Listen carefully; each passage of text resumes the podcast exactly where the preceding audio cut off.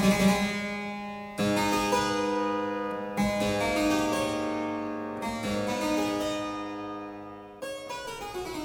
again.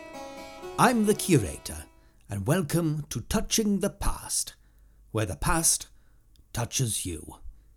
Today's talk is going to be about a very strange custom that is practiced in Yorkshire. I hope you enjoy it.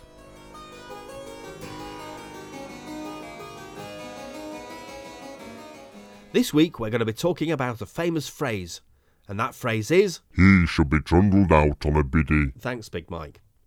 Now, we're all familiar with this phrase, mainly because of its use by Alfie Bass in the popular BBC sitcom You Strangled My Lass. But where does it come from? Where does it go? Where does it come from, Cotton Eye Joe? Where does it come from? Well, it doesn't come from where you might expect. It actually hails from the wilds of Cleckheaton, where during the latter part of the 19th century, the popular punishment of biddy trundling was used against men who failed to service their wives in a sexual way. Although it's a misnomer to call it a punishment, as it wasn't one punishment, but two. These were called the standing and the trundling. Now, the first part of the punishment, or the standing, is regarded by most scholars and people at the time as the worst part of the ordeal visited upon the impotent. There is only one description of its horrors, and that exists in the form of a diary entry made by the incumbent vicar of Cleckheaton, the Reverend Smallcox. It was a cold morning in mid December when I witnessed the first part of this terrible punishment. The accused in this case was a man named Johnson, who had failed to pleasure his wife for three nights in a row. Johnson was first denied all contact with alcohol for one day before being sent to bed with a mug of cocoa.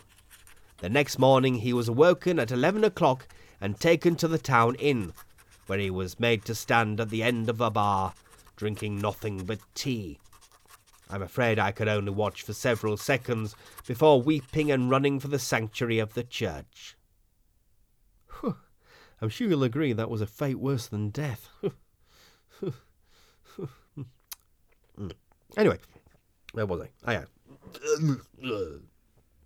We have little written evidence pertaining to the second part of the punishment, or the trundling.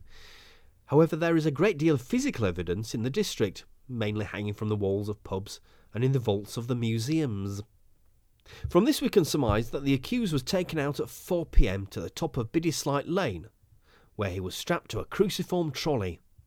The top part of the trolley where the head rested was carved into the face of a wizened old hag with a pointed nose, or a biddy, as it was known. The nose would press into the skull of the wretched creature strapped hard to the device. After a short prayer offered up by the local vicar, the trolley was pushed down the hill, sending the poor fellow racing towards a local turkey farm, which was located at the bottom in a small gully. This gully was known as Gobbler's Gulch. Sadly, there's no more evidence available, but we can surmise that the accused would be terribly pecked at the end of his journey. Well, I hope you learned something there. The next time you go out and hear somebody saying, he should be trundled out on a biddy, laugh in their face and push 'em down a hill.